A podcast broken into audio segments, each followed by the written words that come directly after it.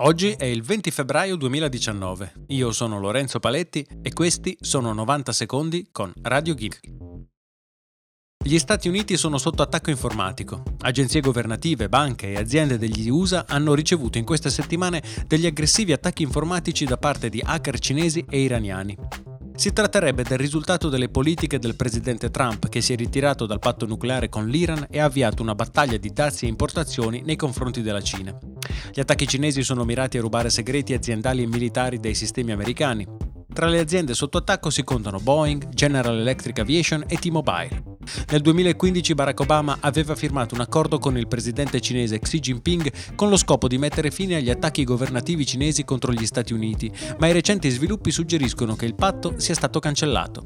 Questo riporta aziende e agenzie governative alla situazione di cinque anni fa, costrette a difendersi da attacchi sempre più raffinati e numerosi da alcuni dei migliori hacker del mondo pronti a collaborare con i governi dei loro stati.